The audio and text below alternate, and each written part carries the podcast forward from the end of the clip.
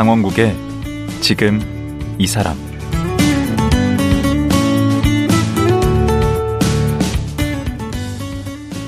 안녕하세요, 강원국입니다. 오늘 또 명지병원 정신건강 전문의 김현수 교수와 말씀 나누겠습니다. 지난 이틀 동안 교권 침해와 학교 공동체 파괴를 낳고 있는 괴물 부모에 대해 자세히 얘기 나눴습니다. 사실 김현수 교수는 정신과 전문의이기도 하지만 청소년 대안학교 성장학교 별의 교장으로 20년 넘게 활발한 활동을 하고 있습니다. 특히 올해는 암투병을 하면서도 건강하고 행복한 교육 공동체를 만들기 위해 고군분투 중입니다. 김현수 교수는 왜 사비를 털어가면서까지 청소년 지킴이로 활동하는 걸까요? 그가 꿈꾸는 학교 공동체는 어떤 모습일까요? 지금 들어보시죠.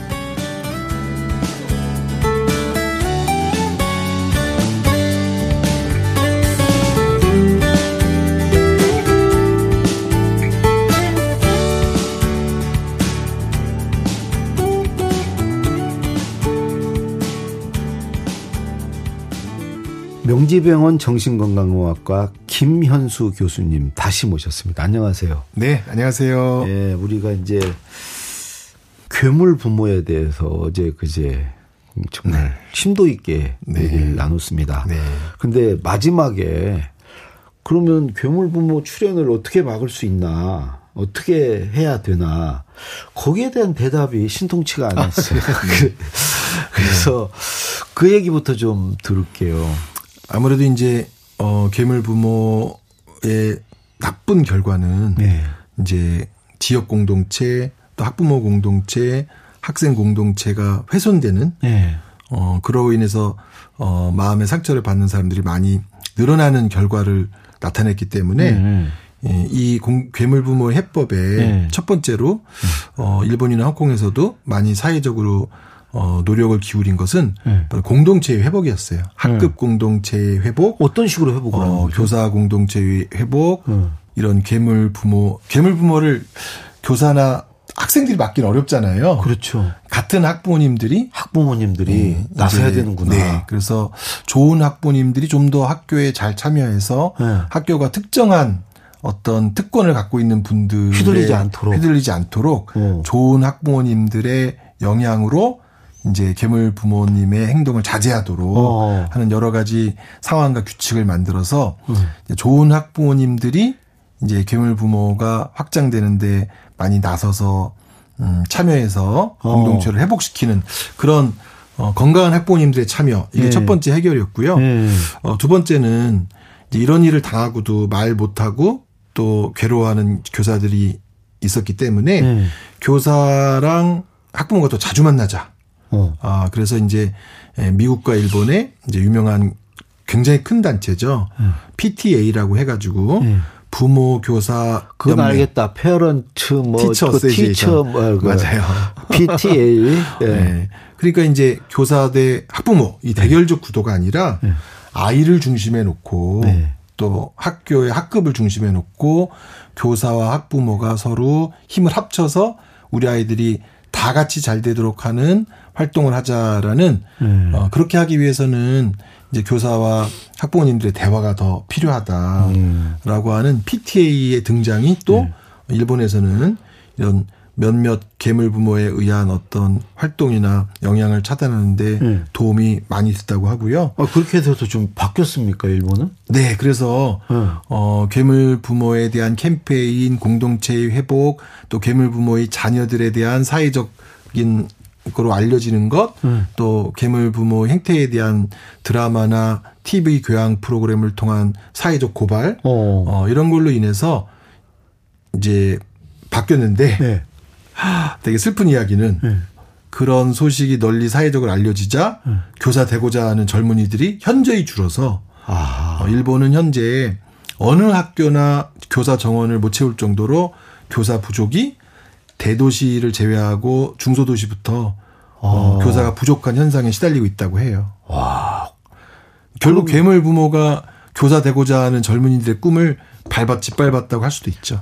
그러면 또 교사가 부족하면 그 지금 학원에 계신 교사님도 더 힘들 테고. 맞아요.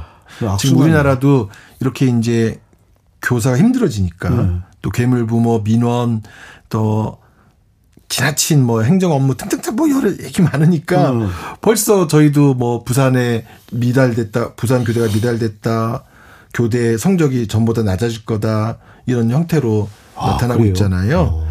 그래서 이제 괴물부모는 공동체만 파괴하는 게 아니라 우리 사회에 양질의 교사를 사라지게 한다. 그것까지도 좀 우리가 잘 알았으면 하는 바람입니다.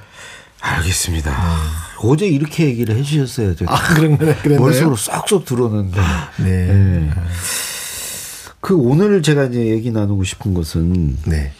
그 이제 대안학교 네. 교장 선생님을 지금 20년 넘게 하고 계신데 네. 그럼 20년 전이면 젊으셨을 때 아니에요? 맞습니다.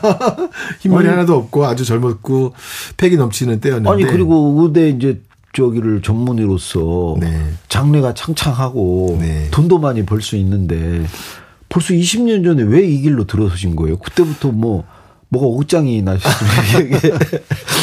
아마 제 성장 과정 제가 우리 부모님이 집을 망해서 사업하시던 게 크게 부도가 나가지고 굉장히 어렵게 이제 전전하면서 학교를 가까스로 나왔어요. 그럼 어떻게 또 의대를 가셨을 때요?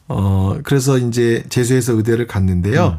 의대를 가서 의사 자격증을 따고 또 이게 뭐 운명이라면 운명이라고 할까요? 제가 처음 근무하던 곳이 이 비행 청소년들 중에서도 아주 센 비행을 저지른 소년들이 모여있는 김천 소년교도소에서 첫 근무를 하면서 그러셨구나. 이제 이렇게 아이들이 비행 범죄로 빠지는 게 아이들의 문제가 아니라 빈곤과 장애다. 또 학교에서의 배움이 중단된 것이다. 학교 중퇴. 배움 중단과 장애나 빈곤. 예, 그런 아이들의 상태가 다 그렇더라고요. 뭐 쉬운 말로 아이들은 다 착한데 아이들은 하지만 매우 가난했고 그래서 좋은 부모를 만나지 못했고 또 다 ADHD, 주의력 결핍, 과잉 행동 장애나 지적 장애 있는 애들이 정말 많았고요. 그래서 이제 정신과 전문의를 딴 다음에 그런 아이들을 위한 뭔가를 해야 되겠다라고 해서 학교를 중단한 아이들을 위해서 일하는 단체에서 잠시 일을 했었어요. 또 그랬어요? 네.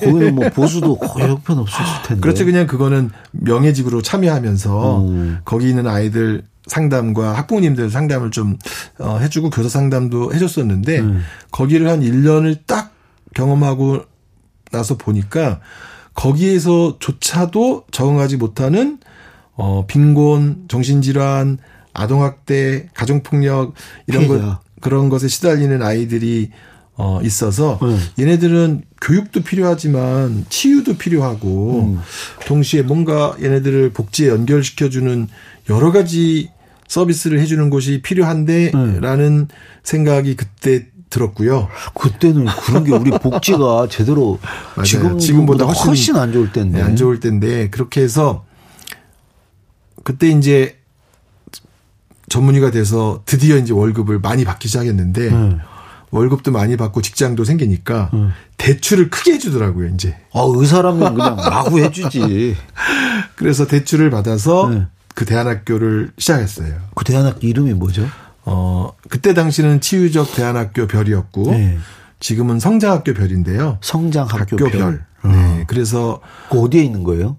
지금은 당산에 있어요. 옛날에는 제가 태어나고 자랐던 관악구 봉천동에 있었는데 현재는 여러 가지 재정적 문제, 뭐 서울시 교육청부 등등 여러 가지 문제로 당산으로 이사를 해서 새롭게 출발하려고 하는데요. 어쨌든 관악구 봉천동에서 21년 전에 시작해서 학생 4명으로 시작했다가 한때는 학생 한 80명까지 아주 학생 수가 많은 그런 서울의 통합형 대안학교이자 뭐 장애가 있는 애도 있고 없는 애도 있고 비행 청소년도 있고 자폐 청소년도 있는 그런 완전 통합형 도시형 대안학교를 하는 이제 곳이었다가 최근에는요 좀 청년들이 또 이제 집에서 안 나오고 또 나와도 갈 곳이 없고 그래서 예. 현재는 청년들이 조금 더 많고요. 예. 청소년들이 한 20명, 청년들이 한 40명 가깝게 되는 청년 청소년들을 위한 성장학교 별이란 이름으로 청소년 청년들이 함께 아주 즐겁고 행복하게 지내고 있습니다. 그러면 거기 프로그램은 어떻게 되는 거예요? 저희는 이제 과정은? 그 대안학교니까 사실 이제 국가가 딱 정해진 교육과정을 하진 않고 저희는 이제 필요할 때 배운다. 필요한 것을 배운다. 그래서 배우고 싶은 때와 배우고 싶은 것이 다 다르니까 학기가 시작하기 전에 설문조사도 하고 인터뷰도 해서 그 학기에 배울 것을 정해요. 그러면 거기는 뭘 배운다라고 하는 게 정해져 있지 않아요. 필요한 것을 배운다. 각자? 그래서 자기가 배우고 싶은 것을 수업으로 만들고 싶으면 친구 3명, 4명을 꼬셔서 5명이 되면 그 과목을 개설해 주니까 과목을 아이들이 제안해서 개설할 수도 있고 이런 자유나 자발성을 아주 높이 강조하는 그런 학교인데요. 그래서 감정이나 정서에 관한 것도 배우고요. 아이들이 또 많이 하자고 하고 그다음에 스포츠 활동도 꽤 많이 하고요. 예술 관련 활동도 많이 해서 매 학기마다 이제 수업은 새롭게 편성이 되는 그런 좀 자유로운 학교예요. 그래도 뭐 초등과정, 중등과정, 고등과정 이런 게 따로 없습니다. 그런 게 전혀 없어요. 네, 다연령 학급이라고 해서 사실 뭐 예를 들자면 뭐 인터넷 게임도 고등학생이 훨씬 더 잘하고 초등학생이 못하고 그러지 않고. 맞아요. 재능에 따라 다르잖아요. 저희는 이제 다연령 학급이라고 해서 주제별로 이제 재능에 따라 또 흥미에 따라 구성해서 지내기 때문에 네, 특별한 그런 연령에 따른 그런 교육과정을 하고 있지는 않습니다. 그러면 그 졸업장은 이제 인정을 못 받겠네. 공교육의 졸업장은 받지 않는데요. 검정고시를 꼭 학력이 필요한 친구들은 검정고시를 획득을 하는데 검정고시는 다행히 크게 어렵지 않아서 검정고시 합격률은 거의 100%죠. 그래요? 네.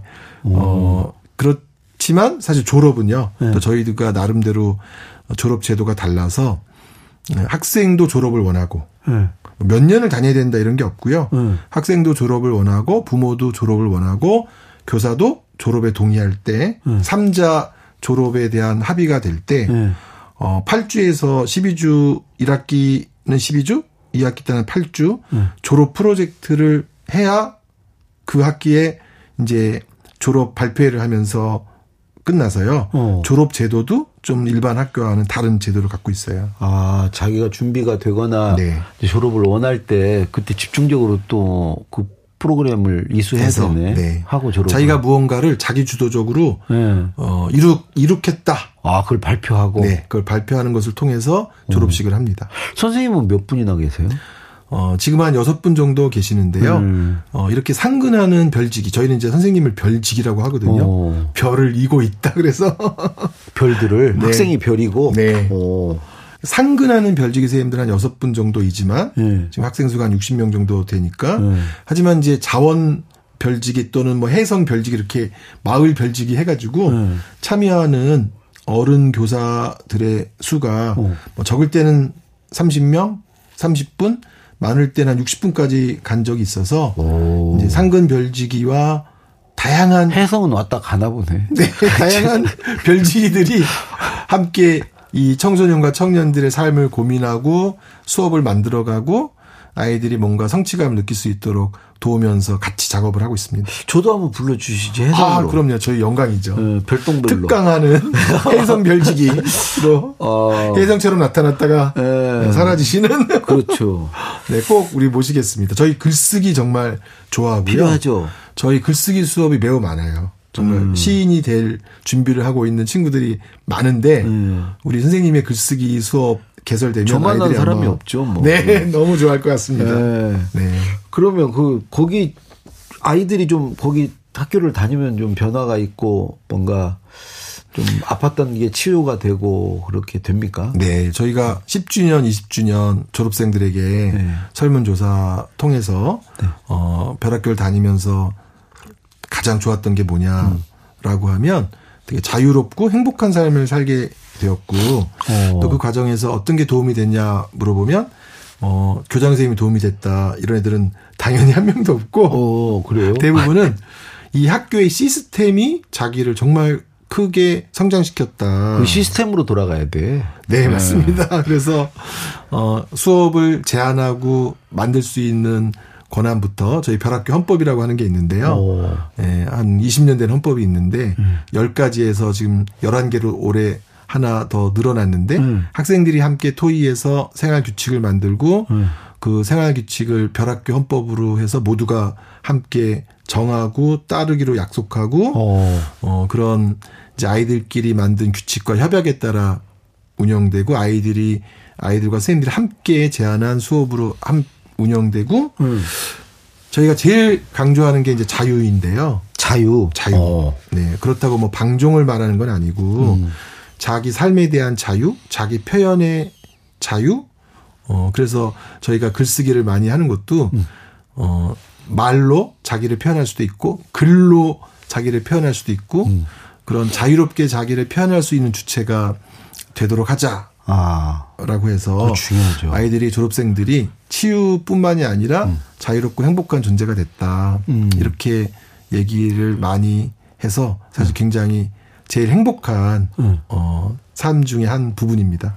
아니 또 그 청년 행복학교 별도 있어요? 원래 이제 성장학교 별이 청소년 학교였고 청년 행복학교 별이라고 청년들이 따로 청년들만 모아서 하던 학교인데요. 이제 별학교 졸업생 중에 일부 이제 사회에 잘 섞이지 못했거나 또는 지금 정말 애매모호한 청년들이 많더라고요. 알바 면접 가면 아직 어렵다 이렇게 얘기하고 여러 군데 취업 비록 대학 졸업장이 있어도 취업도 안 되고 그런 과정에서 사회와 좀 떨어져서 은둔하다 보니까 어떻게 살아야 될지 모르겠고 이런 청년들이 낮 동안에 편하게 와서 놀다 가도 되고 수업을 듣다 가도 되고 사회에 다시 나가기 전에 준비하는 학교로 청년들에게 행복감을 맛보면서 삶을 재충전한다. 이런 의미로 이것 또한 14~15년 되는데요. 현재는 청소년 파트, 청년 파트로 이렇게 통합이 되면서 청년 행복학교 별은 성장학교 별의 한 부분으로 운영되고 있는데 그게 한 10명으로 출발했다가 지금 거의 한 40명까지 되다 보니까 사실 이제 학교를 하니까 알게 되는 것은 우리나라 청년들이 어떤 고민 속에 있는가 하는 것을 더 많이 이제 알게 됐는데 현재 우리 청년들은 갈 곳도 없고 뽑아주는 것도 없고 일할 곳도 없고 그래서 정말 낙심하고 지내는 청년들이 너무 많구나 하는 것을 이 청년 학교를 통해서 알게 됐어요. 아니 우리 때도 청년들은 방황했지 않습니까? 청년들 고민도 많았고 그 우리 때하고 좀 다릅니까? 요즘 그렇죠. 예전에는 방황하고 개척하고 그러면 사회가 길을 열어줬는데. 요즘 청년들이 가장 많이 경험하는 것은 거절이죠. 아, 거절을 당해. 거절하고 네가 설 곳은 없다. 그래서 꽉 막혀 있구만. 그래서 청년들에게 지금 길을 열어주는 사회라고 보기는 굉장히 어려울 것 같아요. 그리고 이제 뭐 어떤 어른이 와서 말씀하시는데 예전에는 공터가 많아서 저 공터에 내가 생각했던 꿈꿨던 건물을 질 것이다. 이렇게 생각했대요. 요즘은 공터가 없어서 다 차버렸어 이제. 네. 발디딜 틈이 없어요. 발디딜 틈도 없고 내가 이런 거 생각했다 그러면 이미 그건 다 다른 사람들이 해놓은 거다.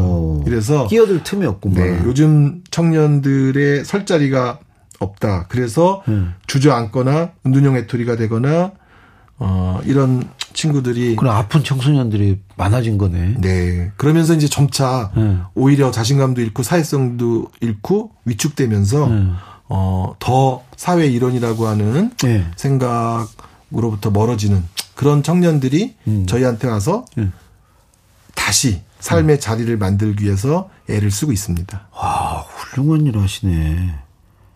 이거 재원은 어떻게 되는 거예요? 초기에는 제가 뭣도 모르고 대출받은 비용으로 많이 기부를 해서 운영을 했고요.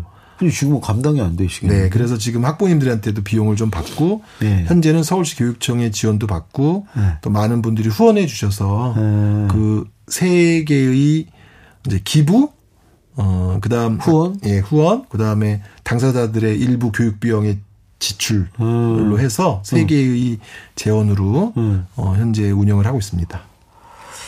이게 이제 코로나를 전후해서 네. 이게 뭐 변화가 좀 있습니까? 아무래도 네. 이렇게 이제 더 위축되고 더 자신감이 없는 더 많아졌어요 그런 친구들이 청년들에게 네. 코로나는 더 많이 기회를 잃게 만든 것 같아요. 그래서 이제 사회에 나와서 지내기 어렵다는 청년들이 더 많아졌기 때문에 네. 문의하고 이제 접촉하는 청년들은 많이 늘었지만 사실 막상 나와서 다니는 것까지는 어려움이 많아서 지금 저희가 이제 이렇게 늘 나와야 된다 이런 시스템이 아니라 한두 번 나오고 가끔 나와도 된다. 조금 더 유연하고 편안한 그런 자리를 만들려고 애를 쓰고 있는데요. 뭐 여러 언론에서 경계선 지능, 뭐 느린 학습자, 은둔형 외톨이 다양하게 부르는 아주 일 잘하고 빠릿빠릿한 50대에 비해서 밀리는 그런 20대들이 현재 많이 있고 그런 친구들이 저희와 함께 짧게 또는 길게 그렇게 시간을 보내고 있습니다. 아. 네. 시간이 거의 다 돼가는데 네. 사실 우리 교수님이 그 우리 학부모나 또 우리 이 부모로서 어떻게 해야 되는가, 가정에서는 또 어떻게 해야 되는가 이런 책도 많이 쓰시고 여기에도 관심도 많으신 것 같아요. 그 우리 자녀 중에. 네. 그럼 뭐 정서 행동 위기 학생이라고도 하고 그러던데 그 방황하는 자녀를 둔 부모 젊었을 때 뭐 청소년기에 다들 방황하죠. 근데 그런 부모에게 뭔가 조언을 해주신다거나 그 자녀에게 절대 해서는 안 되는 말 뭐 이런 것도 있다고 하던데 그 자녀와의 대화법이라든가 그러니까.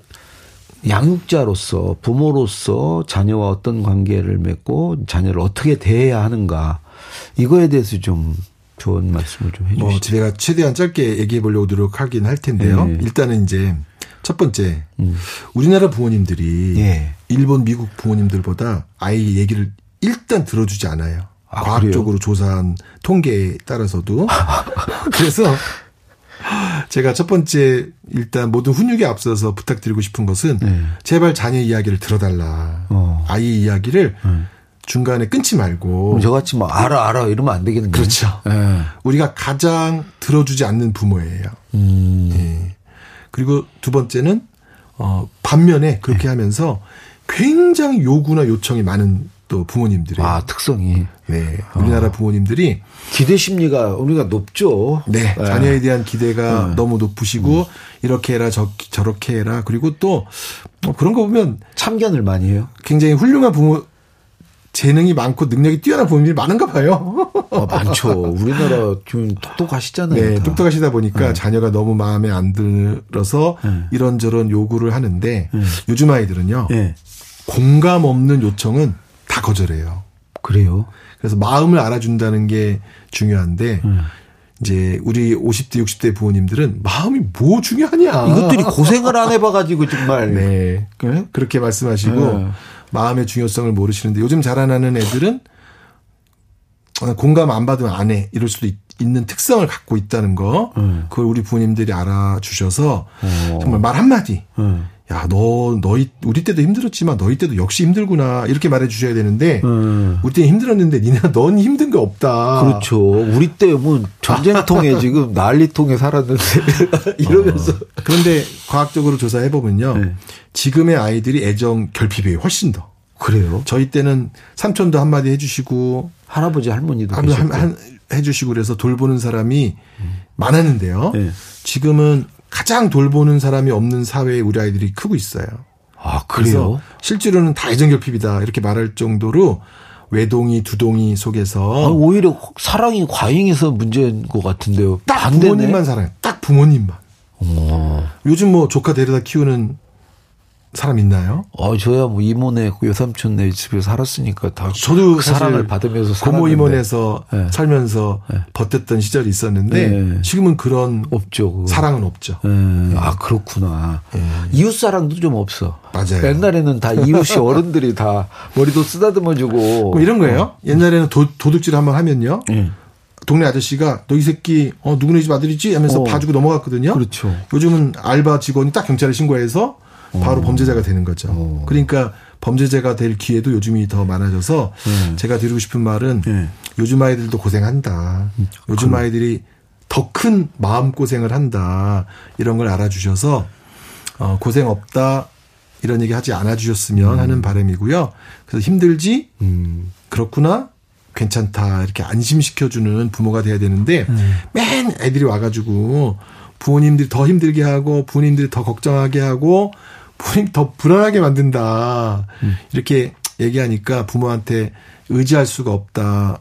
이런 안타까운 아이들도 굉장히 많거든요. 얘기를 들어보니까 전부 네. 저한테 해당되는 말씀을 해주시고 그래서 더 들을 지금 시간이 안 돼요. 네. 시간이 안 되고 야 근데 사실 정말 더 듣고 싶네. 시간만 되면 네. 아 이게 저한테 뜨끔뜨끔한 얘기인데 예 오늘은 여기까지 네. 들어야 될 것 같습니다. 네 예. 감사합니다. 모자란 부분은 우리 선생님 책 사보면 될 것 같아요. 네. 책 10권이나 쓰셨으니까 네, 그거 네. 보시면 될 것 같고. 아니, 하도 아이들이 네. 우리 엄마가 내 마음을 모르니까 네. 제발 선생님 토역 좀 해줘요. 이게 계기가 돼가지고 네. 제가 사춘기 청소년에 관한 책은 네.